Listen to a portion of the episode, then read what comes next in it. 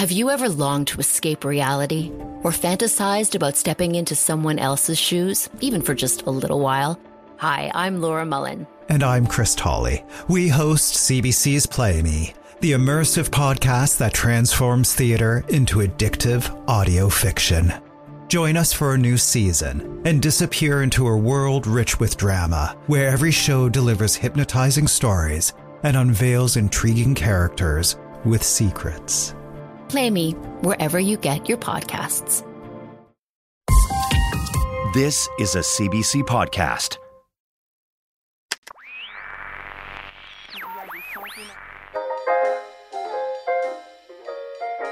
Hi, I'm Nora Young. This is Spark. Guess what? February 13th is World Radio Day, and to celebrate, we're taking a look at our favorite medium. Radio is lightweight, inexpensive, and sometimes absolutely essential. But of course, radio over the airwaves exists alongside lots of ways to access audio on demand. So, what's the place of ye old radio in an age of podcasting and streaming? This time, a nostalgic look back and a surprising look forward at radio.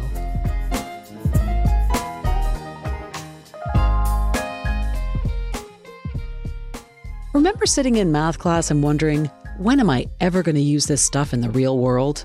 Well, the answer might be in your radio, or more specifically, in what makes it work. My name is Paul Nahin. I'm a professor emeritus of electrical engineering at the University of New Hampshire. Paul is also the author of The Mathematical Radio, and as the name suggests, he breaks down the math that undergirds the radio. Basically, what happens is at the very beginning at the transmitter, people talk into a microphone, much like you and I are doing right now. Uh, the spotlight's on the miracles tonight. And our vocal cords produce vibrations in the air, which uh, the microphone turns into vibrations and electricity.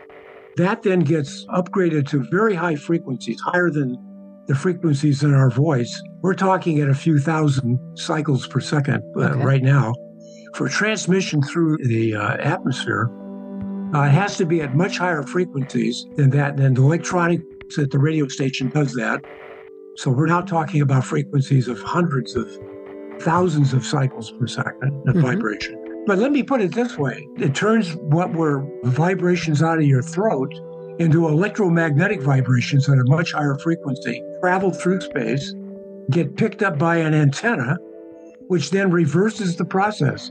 It takes those high frequency vibrations reduces them down to audio frequency and puts them into a loudspeaker, and uh, out comes your voice. And it's really a, almost like a work of uh, magic. The early pioneers in radio once said that it's as close to magic as anything on earth has ever been.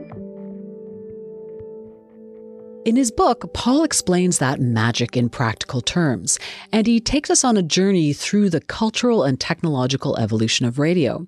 He does it with the help of some key equations that make radio possible and that explain the fundamentals of electricity and magnetism. Buckle up, friends, a little bit of math on the radio. To understand what's going on when the signal leaves the antenna, you have to really go through some mathematics that was discovered in the 19th century by James Maxwell, a famous Scottish physicist, actually, and talk about Maxwell's equation. I do that in my book. I don't think you want me to do that here. we're gonna, we're, I couldn't do it without a, about a mile of chalk and a right. blackboard. Paul wrote the book as a sort of response to English mathematician Godfrey Harold Hardy's 1940 claim that the only real mathematics is pure mathematics. The abstract stuff we can't really apply in our daily lives. Yeah, I had a lot, I had a lot of fun with that because I knew it was going to bug mathematicians for me to say that. Hardy is is uh, sort of a demigod. Uh, you know, he he's, he just walks on water for mathematicians. One of the great mathematicians of the first half of the 20th century. He was born in the Victorian age, but he lived until 1947. Hmm. And mathematicians revere him. He was a tremendously inventive and bright fellow. Bright's not the right word to work. He was a genius. Mm-hmm. But he did have this one flaw in which he felt that anything that was applied, and especially anything that engineers did, was somehow innately bad and evil and would be applied to you know the, to the destruction of humankind. And I think he was way off base with that. So I thought, well, I'm going to write a book centered on that. That'll get mathematicians' attention. Right. and it will, it, it will allow me to vet my feelings. And I wrote the book like I was talking to Hardy. He's been dead now for 70 years. Hmm. But if I was actually sitting in a room talking to him, I would want to say, look, Hardy, here's why you're wrong. And let me show you a wonderful, beautiful application of mathematics. It's something that everybody would agree is amazing, Yeah. namely radios. Radios. Yeah. Can we talk a bit about the history in their early years? What were AM and FM radios mainly used for? AM radio actually wasn't quite the first. People were sending radio telegraph signals, Morse code, you know, for years before that. Right. But of course, it wasn't what we would call radio, but it was it was using the basic ideas of radio, namely transmitting electromagnetic signals through space. Radio itself, broadcast radio, commercial radio, dates from the early 1920s. And, well, gee, it revolutionized society, I think. This has been the Libby Morris Show, and this is the Dominion Network of the Canadian Broadcasting Corporation. You can just imagine what it was like before radio. The sun would go down and people were in their homes. What was there to do? Mm. Well, you'd sit in front of a fireplace and read the paper. You maybe have a conversation with some friends, or you, you know, you talk to your dog or your cat, and then you go to bed. And that was about it. And suddenly, with radio, people could listen to sports programs, Hey, let's show the folks your gold medals, huh? to comedy.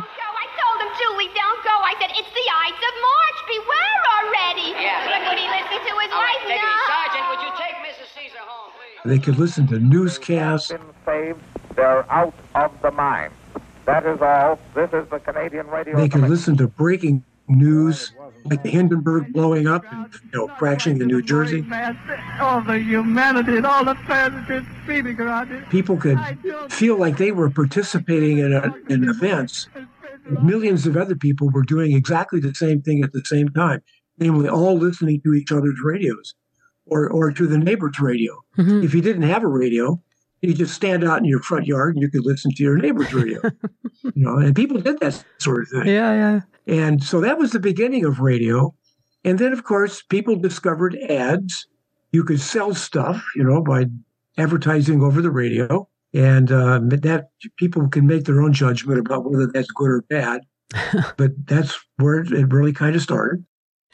Early in the book, you say that radio is perhaps uh, has had the greatest societal impact, and that that only the automobile can compete with radio in terms of its societal impact. Now, I obviously think radio is important, but can you expand on like why you think it's been so important culturally that you would, uh, you know, you would say that it's such an important innovation? Well, you know, with radio, is it brought the world together. In in the early days of radio, you could turn on your radio and listen to people broadcasting from London during the Blitz. Oh, here it comes now.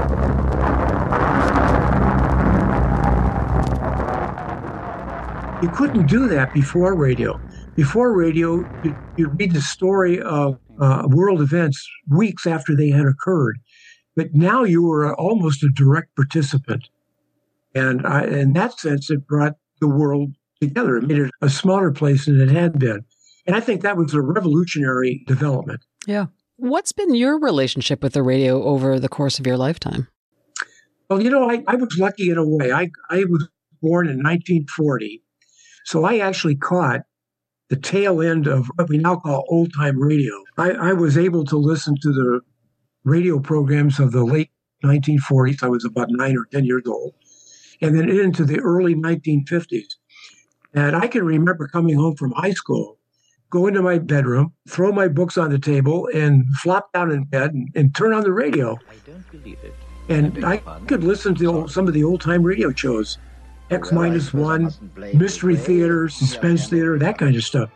CBC presents a new series of chills and thrills, of mystery and adventure, old and new. Tales of the supernatural and the unforeseen, of yesterday, today, and tomorrow. And uh, so I kind of grew up with that. Yeah. So like full on radio dramas, right? Not just sort of here's the news and here's a song, but full on That's programming. right. When I was on sabbatical about 25 years ago at the University of Virginia, I taught a course in the uh, early days of radio history. And I showed up in class the first day. I thought maybe I'd be lucky if I had five or six kids come in. I had 50 students show up. Wow. And one of the reasons is they all wanted to know where radio had come from. Hmm. and so I, I started off by asking, why are you guys so interested in this?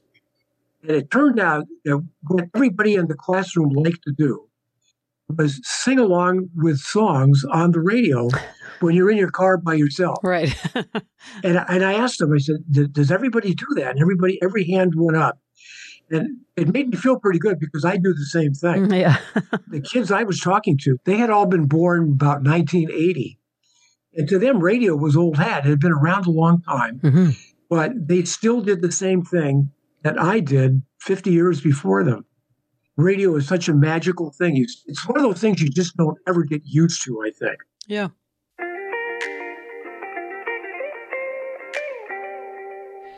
Most of us depend upon radio more than we know.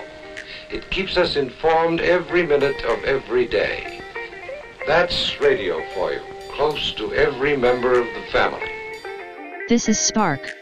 On CBC Radio.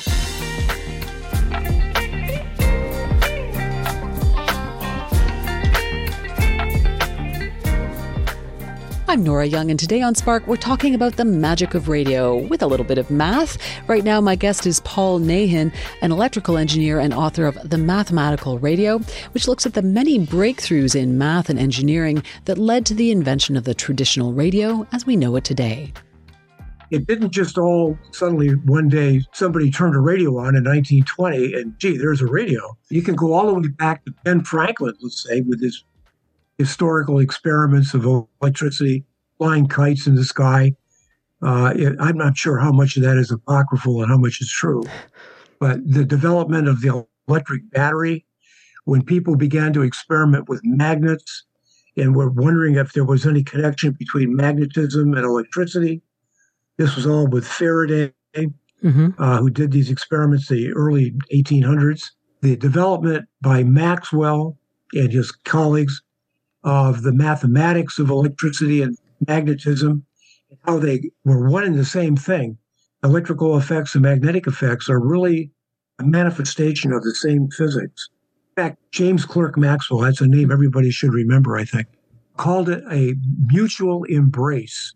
Hmm. Magnetism and electricity. People, when they had the mathematical description of how electricity and magnetism work, would begin to perform experiments on paper you know, gee, if I take this equation and combine it with this equation and maybe play a few more mathematical games, what comes out of that? And eventually people arrived at the conclusion that energy could be sent through what appeared to be empty space. Yeah. Radio waves. These were all discovered on paper before they were discovered experimentally. People looked for them because they, the theory said they should be there and discovered them. Then, of course, the question came up well, now that we have them. What do we do with them? Mm-hmm. And that's when business people started to come into effect. People like Marconi. Marconi was in the business of sending radio telegraph Morse code signals for commercial use. Business people who wanted to communicate with ships at sea, that sort of thing. Mm-hmm. This all developed in the early part of the 20th century, late part of the 19th, early part of the 20th.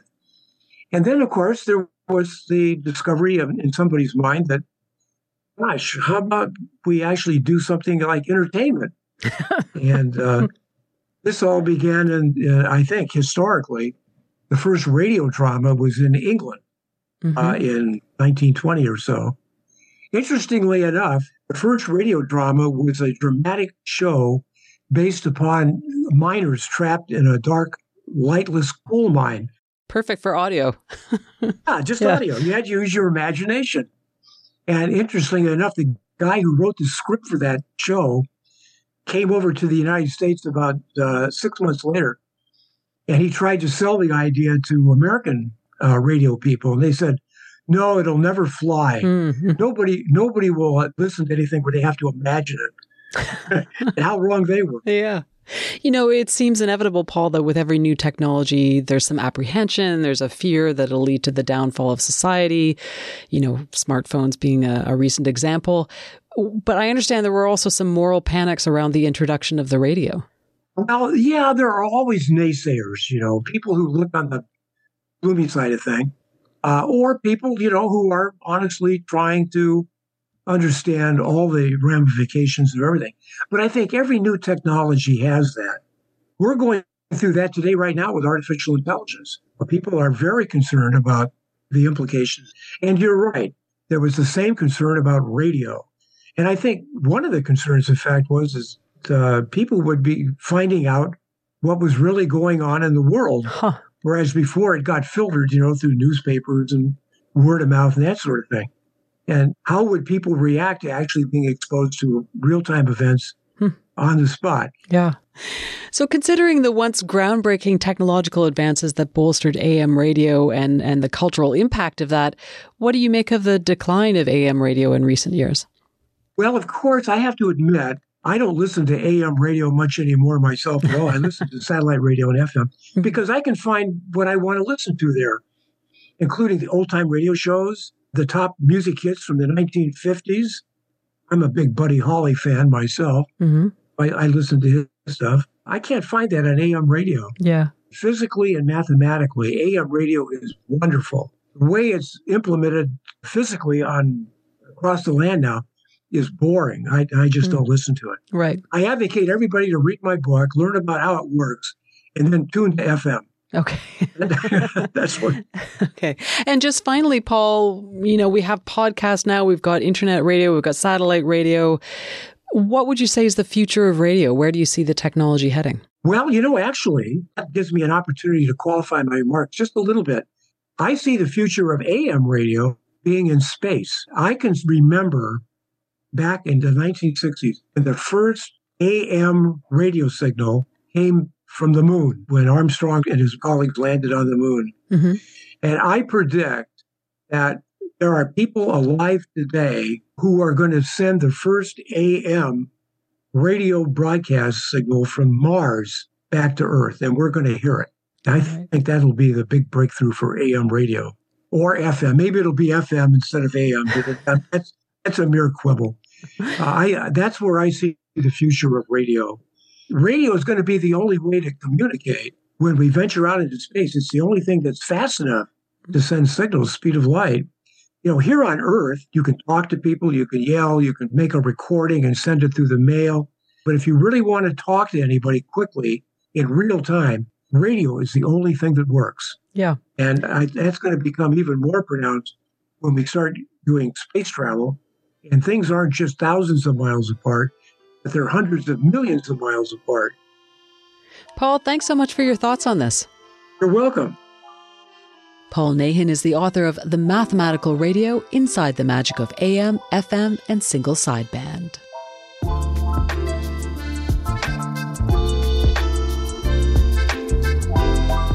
I'm Nora Young, and today on Spark, in honor of World Radio Day on February 13th, we're talking about the past and future of radio.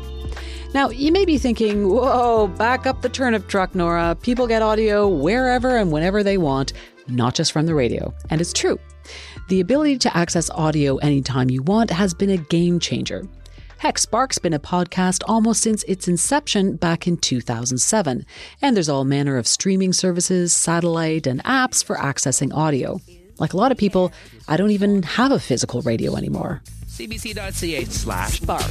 Watch an interactive movie, savor an omelet, clean the crud off your keyboard, all in 27 minutes. Spark starts with this. Although we usually talk about new technologies on Spark, you can actually learn a lot by looking at older technologies and the impacts they had on the culture. Plus, old radios, those physical devices, are just really cool. So let's go on a little field trip, shall we, to the Society for the Preservation of Antique Radio in Canada. Hello, I'm Bruce Winter. I'm the treasurer for the SPARC Radio Museum in Coquitlam, British Columbia. And I gotta say, I love that it's called Spark, albeit with a C and not a K. Spark started in uh, the early 90s, about 1993, 94 and there were four founding members that had large radio collections at home and wished to display them to the general public. Bruce Winter is joined by Jerry O'Hara, the director of the SPARC Museum. Jerry joined us from a room in his house in Victoria against a backdrop of old gadgets. It's where he's mastered the art of repairing, restoring, and refurbishing antique radios. I've always been fascinated with radio technology since I was about 13 or 14 years old and got really into building my own equipment and operating it um, back in my teens and early 20s when I moved to Coquitlam in 2000, and I just happened to go to the SPARC Museum one day. I thought, oh, this looks interesting, so I decided to go to the SPARC Museum quite regularly after that, and then I just I built a collection up of my own. The SPARC Museum houses about 4,000 artifacts from radio history, as well as auxiliary items like old TVs and telegraphs. But space at the museum is limited, so many of the artifacts are currently in storage. We cover not just commercial broadcast radios, we cover marine radio, military radio, television, and really from 1900 up until the 50s and 60s when transistor radios became very popular. And there continues to be obviously a, a, large public interest to preserve this history of uh, radio because they continue, the public continues to bring us donations that obviously they wish to preserve to have it, you know, working again, which we can do. Bruce, is there an item or two that stand out from the collection for you? Uh, we have a very beautiful Sparton uh, Bluebird radio, which was from 1934, 1935. And there's Jerry actually has an example of it. Yeah. Beautiful. Back, yes, it's an Art Deco radio with a glass surround, and um, very few survive because obviously with the glass it would be cracked and damaged and such. So that's a very valuable radio. We have that wasn't a Canadian radio, but we have a lot of Addison radios which were Canadian manufactured, and it's actually called the Courthouse radio, and it's quite a popular and very unique radio, which I like. It's very beautiful. What about you, Jerry? Are there one or two that stand out for you? Well, I kind of like the same ones from a domestic point of view, but I, I also like the military radios. And I, uh, I restore quite a few that were either Canadian military or US military and so on. The museum's got um, a section called the Foxhole, which has got a, a, sort of collection of military radios from different eras and different forces, sort of Navy and so on. And one of my favorite receivers in there is a, Racal, which is a UK manufactured receiver that was used extensively in the uh, Canadian Navy up until the 1990s. And uh, it was manufactured in the late 50s and 60s and it's still a fantastic radio. I used to have one. I, I, I, sold it on. I've been winding my collection down over the years, but I've restored a number of them. One for the museum and several for friends, and that's that's certainly one of my favourite radios. It's it's a military radio from the Canadian Navy. I want to ask a little bit more about that. I understand that one of the services offered at SPARC is restoring and refurbishing old radios. And I know you're among the volunteers who've done this sort of work, Jerry. I guess it all depends on the radio and what its issues are, but can you tell me about the approach to doing this work? Yeah, I've, I've thought about long and hard about restoration of radios because there's some radios I believe shouldn't be restored; they should be left as is. And I donated a, a radio like that, um, a little Crossley, to the museum years ago, which I was I was given, and I looked at it, and I, it's a very rare radio from 1926 and it had kind of unique tube in it. And I thought about restoring it, and I couldn't bring myself to do any work on it. And in the end, I felt it was better not touched, just left as is, for people to appreciate in the future that's how it is. It's yeah, it looks a bit scruffy, but that's exactly how it was in 1926, plus a little bit of wear and tear. But other radios, as Bruce says, people bring them in, they're family heirlooms or there's something they've bought at a flea market that they'd like to get working and they'd like to look nice. And what to do with the cabinet, whether it, it is completely restored, you know, all the old finish stripped down and new finish applied to it, uh, that again, that depends on the condition of the cabinet. If it's badly scratched or the veneer is peeling off, maybe it does warrant complete refinishing. But quite often, you can restore a, a cabinet into reasonably good condition, and it shows a few dings here and there, and it's kind of the patina of the, of the radio. So I tend to try and do that if I can these days with the radio you can restore the chassis to working condition usually quite easily. Modern components fit inside old radios quite easily. And tubes are readily available. It's not as though tubes are rare. Very, very few tubes are to the point you can't get them anymore or you can't substitute them anymore. So, yes, you can quite easily restore a chassis of a radio to working condition.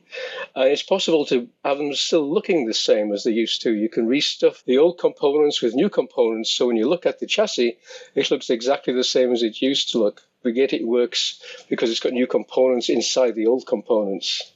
Oh, interesting. Bruce, you were you were nodding along there. Do you have some of the same thoughts about this uh, the sort of keeping the the patina of the the older the the life that this radio has been through?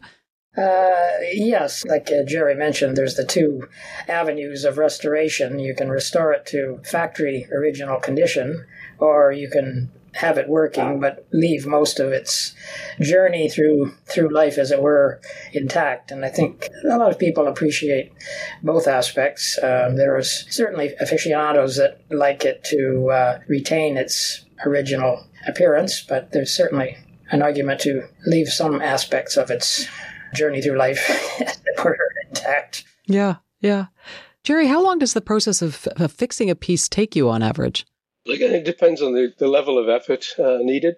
To restore a, a, small domestic radio, like a tabletop type radio, assuming that the cabinet's in reasonable condition, it's not completely wrecked, I would say probably take me a week. Oh wow! Okay. Um, uh, not not at full time, but just I can I can probably restore the chassis in a day or two, and the cabinet in another day or two, something like that, and then just checking it out and uh, uh, realigning it so it works efficiently. For a large communications receiver like the Racal that I mentioned earlier, uh, that might take me a month. Okay, wow. One aspect of the museum is that we like to consider it a working museum, and if members have uh, sufficient technical knowledge, they can bring their own project in and work on it at the museum and make use of our parts and uh, share knowledge amongst themselves. As uh, we have a lot of knowledge over the years that we've gained in restoring radios, and we share that knowledge and help them restore their radios themselves. So, what would you say is behind the staying power of radio and just audio storytelling more broadly? Bruce, you first. Well, uh, radio has evolved over the years, and uh, it's uh, really a fairly low cost means of providing information and entertainment. I mean, in North America, of course, we've gone to not so much uh, over air broadcast uh, radio, and most people are streaming things these days. You know, it's adapted to new technologies and such, but it's still relevant. Mm-hmm. Jerry, how about you? Yeah, I feel the same way. I, I quite Uh, entered into conversations with people sometimes about radio, about what what place has it got in the modern day, right? People, as Bruce says, they stream everything. I stream everything these days. When I'm working on a radio, I'll have it playing in the background, and it's, I listen to broadcast radio. But generally speaking, I listen to things over the internet. And the conversations I have with people, particularly younger people, and, and they say, "Well, what, what's the point of radio? You've got everything on, on your phone these days." Well, what do you think the phone is? It's a radio, right? It's just it's just using the technology in a different way. Yeah. And you kind of explain how it's using the technology technology. It's the basics of how it's receiving a signal, how it's sending out your voice, how it's receiving the internet or whatever. And it's sometimes it's it's people just whoa is that right i didn't realize that I mean, and it's it's great to be able to kind of give somebody a bit of an insight into the history of how that came about. That, you know, we go back 20, 30 years and that wasn't there. It just, the internet was just a fledgling thing and only specialized people kind of got into it. It wasn't a general thing that everybody had. And um, I find that's quite an interesting conversation to have with people. Yeah. I want to thank you both for talking to us today. Oh, very good. Thank you for your questions. Thank you, Nora.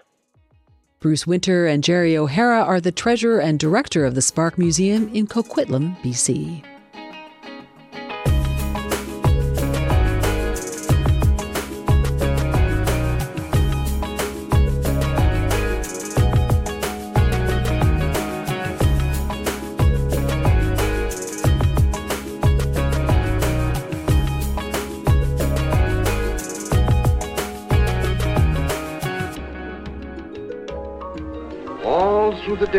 And every day, your radio is ready to serve. Wherever you travel, radio is doing its job. In many communities, radio points the way.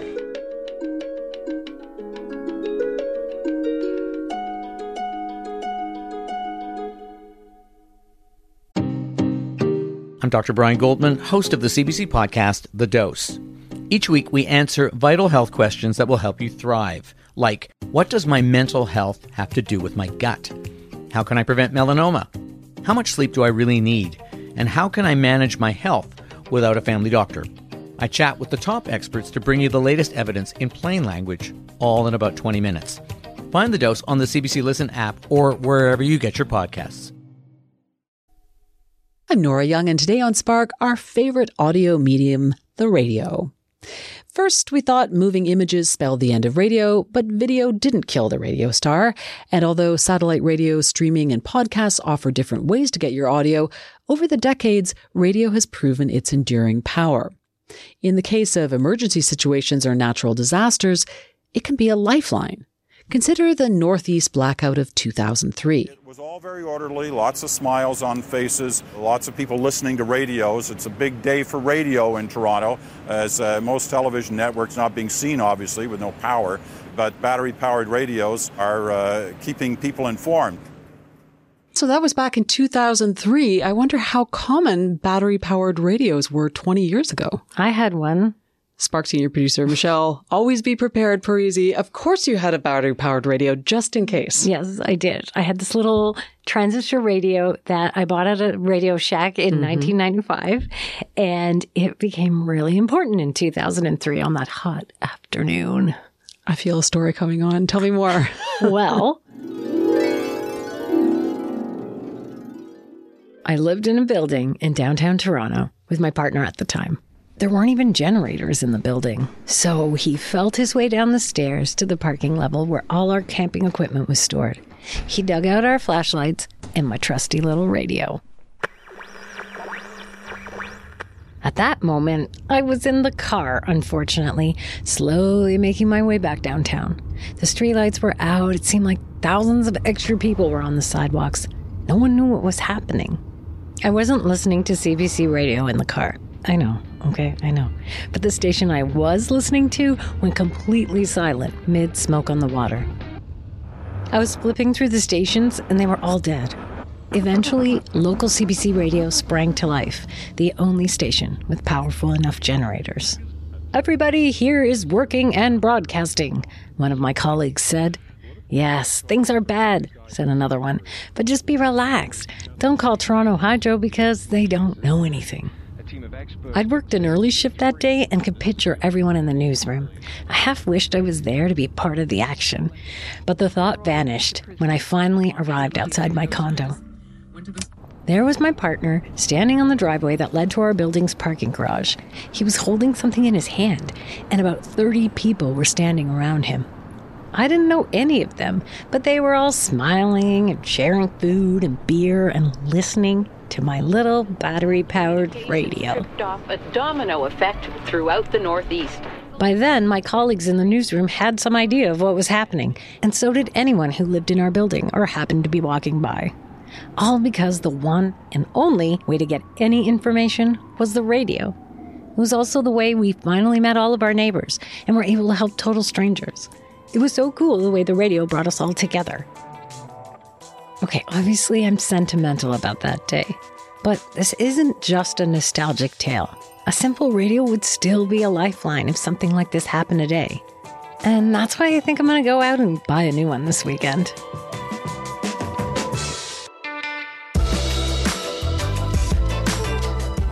Michelle Parisi is Spark's senior producer, so next time there's a power outage, parties at Michelle's. This time on Spark to celebrate World Radio Day on February 13th, we're looking at the power of radio and audio.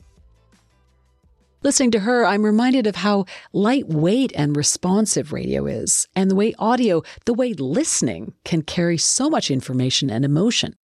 But on a day to day basis, these days there's a lot of competition for your media attention and for advertising dollars as listening audiences decline. For instance, cars are still the number one place where people listen to the radio. But the dashboards in newer vehicles have become a sort of media battleground in recent years. Pretty much everything rolling off the assembly line at the moment is loaded with all kinds of cool infotainment features, including a touchscreen in most cases. But I think more importantly, when you think about it from a radio standpoint, just myriad options now available to drivers and passengers. You know, the days of the two knobs and the six presets and the CD player are long gone, and uh, drivers, passengers, the folks in the back seat have a lot of choice now. This is Fred Jacobs. So I'm president of Jacobs Media. We're out of Detroit, Michigan, and we provide research and consulting services uh, really to the entire radio industry. Fred's been thinking long and hard about the complicated and evolving business side of radio. There are changes coming in listener behavior, and new in dash features in cars, like the ability for passengers to play Grand Theft Auto or even take a Zoom call, will likely have a long term impact on the AM FM radio's future. Well, radio w- was and still is, by the way, king of the car. So there's no question that even with all the proliferation of infotainment systems that there are, there is more listening to AM FM radio in the car than any other audio source. But it is changing. And clearly, the AM FM share of use is eroding. It's like a slow leak, not a real radical shift, but if you look at it over the course of the last eight to 10 years, you can definitely see slippage. And what people are doing is using all kinds of other things in terms of content from their phones, uh, satellite radio, talking books, all those kinds of things. Uh, consumers are realizing they can have the same experience in their car as they have in their home or even you know, on the go while they're driving around. So that has really begun to reshape the equation. Mm-hmm. So, as a, let's follow up on that a little bit. As a media consultant, you've been observing the behavior of listeners in North America. So, tell me a bit more about that. How are we seeing that change? Well, uh, a choice is uh, is a good thing until it's not, and so the consumer has all kinds of different options. And you know, the other part of that is the pandemic because radio depends heavily on habit and routine, right? You mm-hmm. get up in the morning at the same time, you put on a pot of coffee, and you turn on your favorite morning show on the radio. Well, when you're only going into the office two days a week, or you're mm. working from home permanently, or you're on a hybrid schedule that always changes, you are out of that rhythm. And when you're out of that rhythm, you're out of the habit of doing particular things. And radio falls very much into that kind of scope. The other thing is you're not in traffic and traffic in radio is our friend. you know, to, to, most people, those orange barrels are like, oh no. And radio yeah. people see those and go, this is great. We've got people yeah. trapped in their vehicles for an extra half hour. But if you're not commuting to work as you regularly might have back in 2019, it changes listening patterns in a pretty significant way. Mm-hmm. What about the demographics of this? I mean, uh, from what I understand, younger listeners are, are not listening to the radio nearly as much. Is that borne out by the stats? Well, that was happening to begin with, right? Younger people are clearly more active adopters of new technology, streaming audio on demand. Young people really can't stand commercials. I mean, go figure. I mean, how could that be? But yes, right. I'm, I'm kidding. But yeah, they are more commercial averse than other generations are. So they tend to gravitate more to on demand sources as opposed to radio, which is linear, right? It's in real time. It's in the moment. And there is a charm about that. I mean, not knowing what song is coming up next can be a really cool thing. Having somebody curate the music for you instead of your own playlist can be a wonderful experience. But commercials are part of the cost of over the air radio. And for uh, some generations and demographics, it may be too big a price to pay. Yeah. And of course, you can listen to many of your favorite radio programs, like CBC radio programs, as a podcast. You can listen to them whenever you want. So you're not tied to that linear experience if you don't want it. Exactly right. The ratings still are very much an over the air, real time kind of thing. Radio doesn't get as much credit for its on demand listening. So even though more and more people are listening on demand. Monetizing those listeners is something that most radio organizations have found really challenging. So that's part of the other kind of gambit to all of this is that broadcast radio operators know they need to move more into an on demand kind of paradigm. But the problem is when you can't make as much money from on demand as you can from real time, it really creates a difficult situation and it's hard to strategize your way out of that. Yeah. So amidst all this change, the, the effect of the pandemic, the demographic shift, the competition for the dashboard, how do you see the role of local commercial and public radio kind of going into the future? Well, you said the magic word, I think, which is local because when you look at what local radio has in its quiver, it really is one of the few media left that actually has the ability to focus on a local market, a community, whereas most of the other sources, whether it's satellite radio or Spotify or podcasts, which really has no tether to anything. So local radio has a tremendous advantage if broadcasters actually double down on that and provide local programming that actually is really good. And I think the pandemic actually helped to shape that to a huh. great degree. And it's, it's kind of a contradiction, right? Because the pandemic was global, right? It, everybody in the world was affected by it, but it was really felt locally by most people in terms of where can I get the vaccine and where can I get toilet paper? Right, Do I have yes. to wear a mask in order to go there? What is my school board up to? All those things are very much local concerns, even though the pandemic was obviously far reaching. And I think for a lot of people, the importance of who are their uh, governors and representatives on the local level actually became something that they maybe started paying more attention to. So there's a lot of headroom for local if radio actually steps into the opportunity and and really does a good job of putting it out there. I know that Ford recently reversed its decision to omit AM radio from future cars, but electric car companies have said they're no longer going to feature AM radio in their vehicles.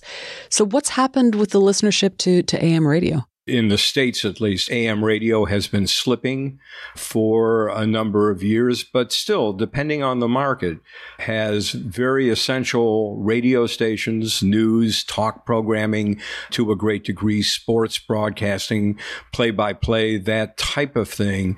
But the car manufacturers are looking at the cost of insulation. It really is a technical issue because these are electric cars. There is an interference problem with amplitude modulation. And so the amount of money that it actually takes to properly make sure everything sounds okay might be more than many automakers wish to spend. And so it's become really a legislative issue at this point. And in the States, there is a bill in front of Congress. And believe it or not, there actually is agreement across the aisle. This may be the only thing those folks can agree on besides right. besides when to go on vacation, but they actually are on the same page when it comes to saving AM radio and FEMA has gotten involved, right? Federal Emergency Management because they depend on AM radio when there is a crisis, whether it's a hurricane or wildfires or that type of thing. You know, the cell towers go down pretty quickly.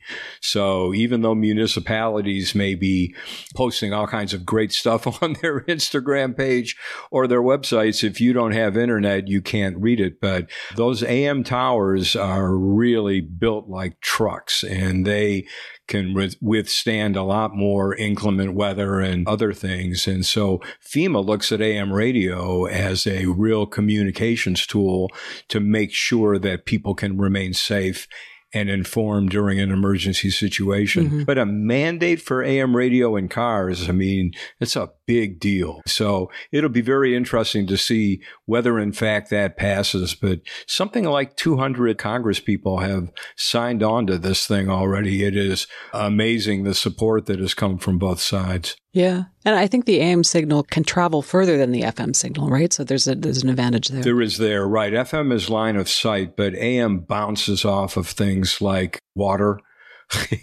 and clouds and that type of thing. And that's why many of us who have been in radio for a long time remember listening to AM radio on a transistor in bed and hearing radio from different provinces and different states from all over North America. Kind of an exciting thing when you're a kid.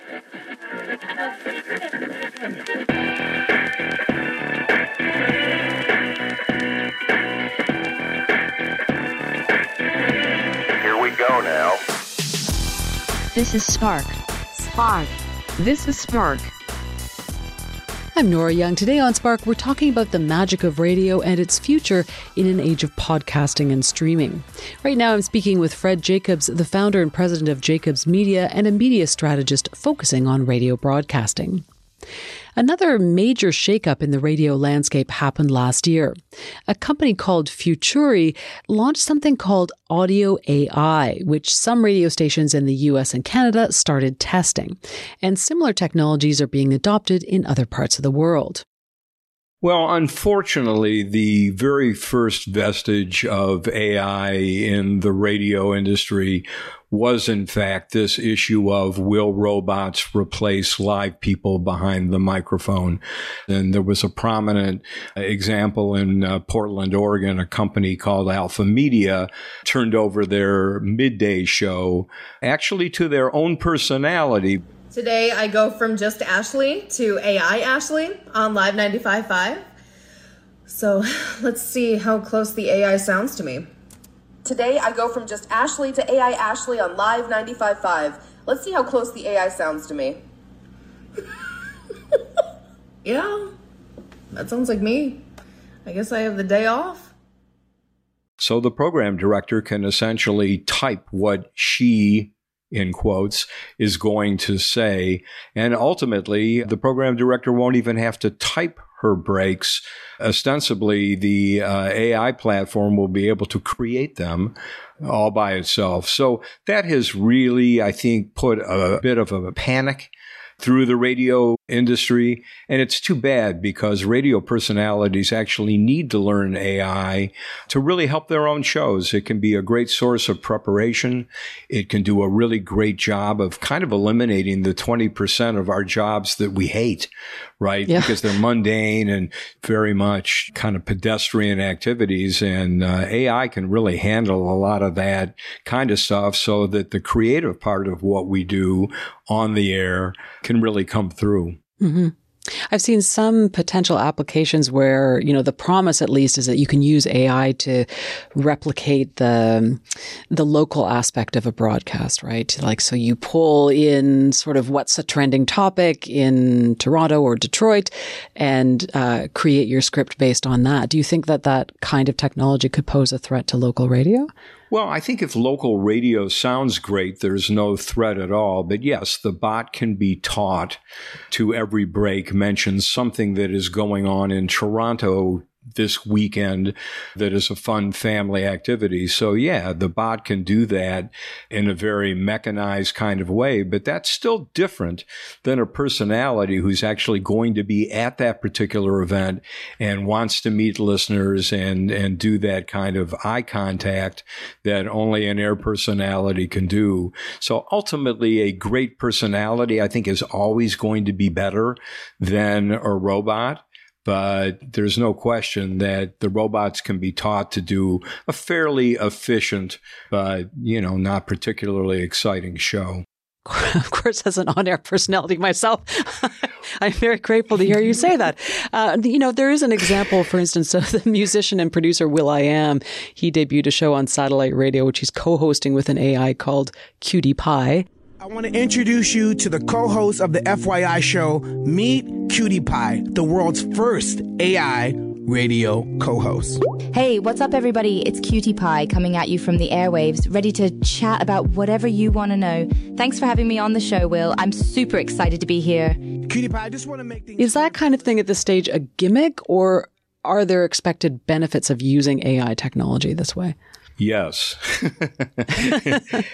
Cutie Pie is a gimmick, and, and a big part of his show is demonstrating technology and how it works. So I, I think he's in a really interesting kind of place here, and he's doing a really good job of taking advantage of what's right in front of him. I mean, I, I, don't think he would ever allow himself to be replaced by a bot, but the idea of having a sidekick who is, is a great talking point. And at this point, I think a really interesting novelty.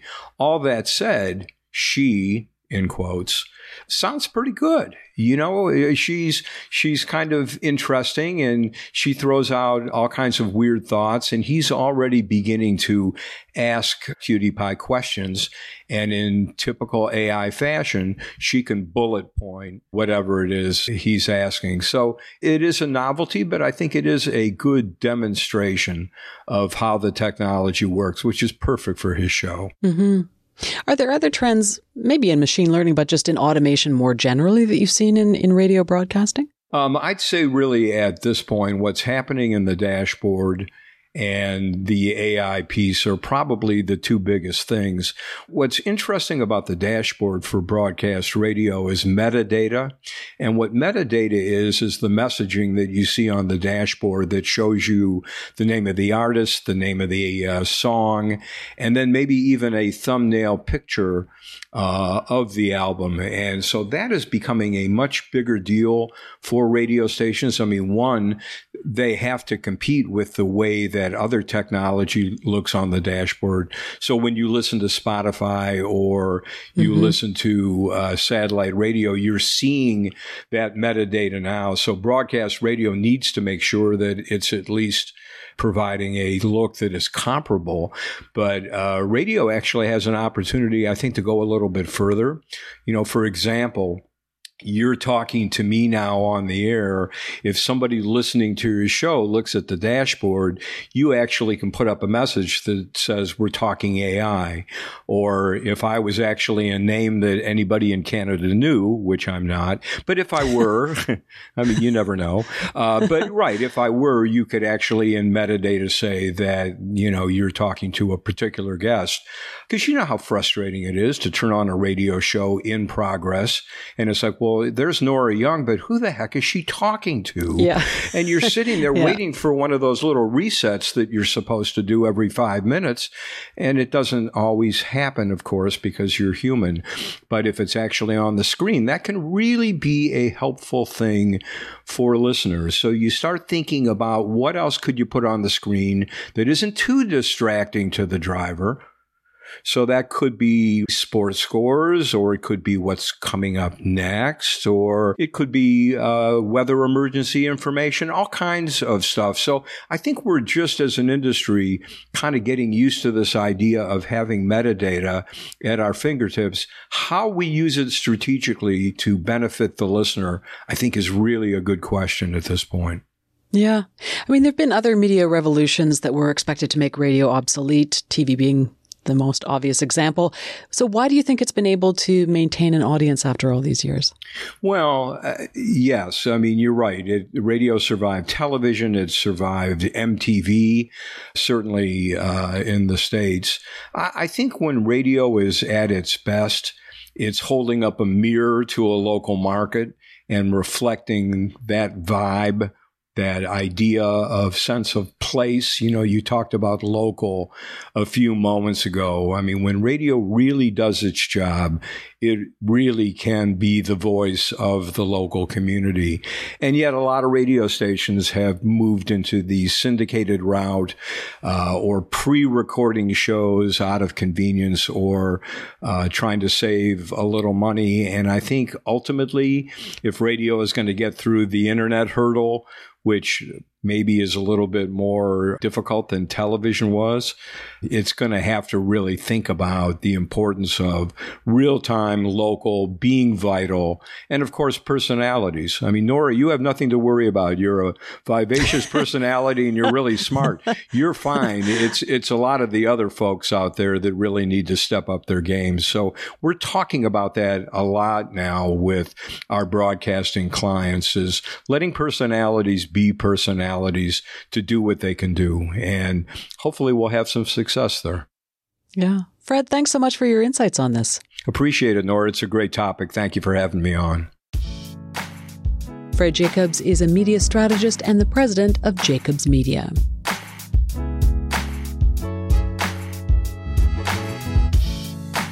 You've been listening to Spark. The show was made by Michelle Parisi, Samraweet Yohannes, Megan Carty, and me, Nora Young. And by Paul Nahan, Jerry O'Hara, Bruce Winter, and Fred Jacobs. Subscribe to Spark on the free CBC Listen app or your favorite podcast app. I'm Nora Young. Talk to you soon.